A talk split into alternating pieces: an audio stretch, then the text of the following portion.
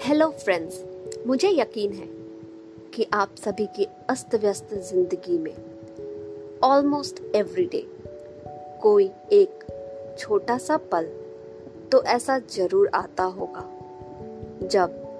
कोई बीती पुरानी बात याद करते हुए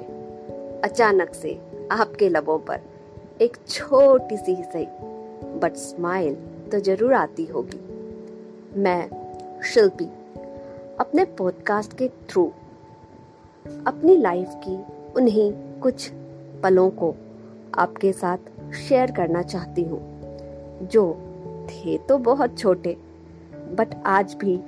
जब थक कर अकेली, उदासी बैठती हूँ, तब वे कुछ पल कामयाब हो जाते हैं मेरी होठों पर छोटी सी स्माइल लाने में। और उम्मीद करती हूँ कि इन्हें सुनते हुए आप सबको भी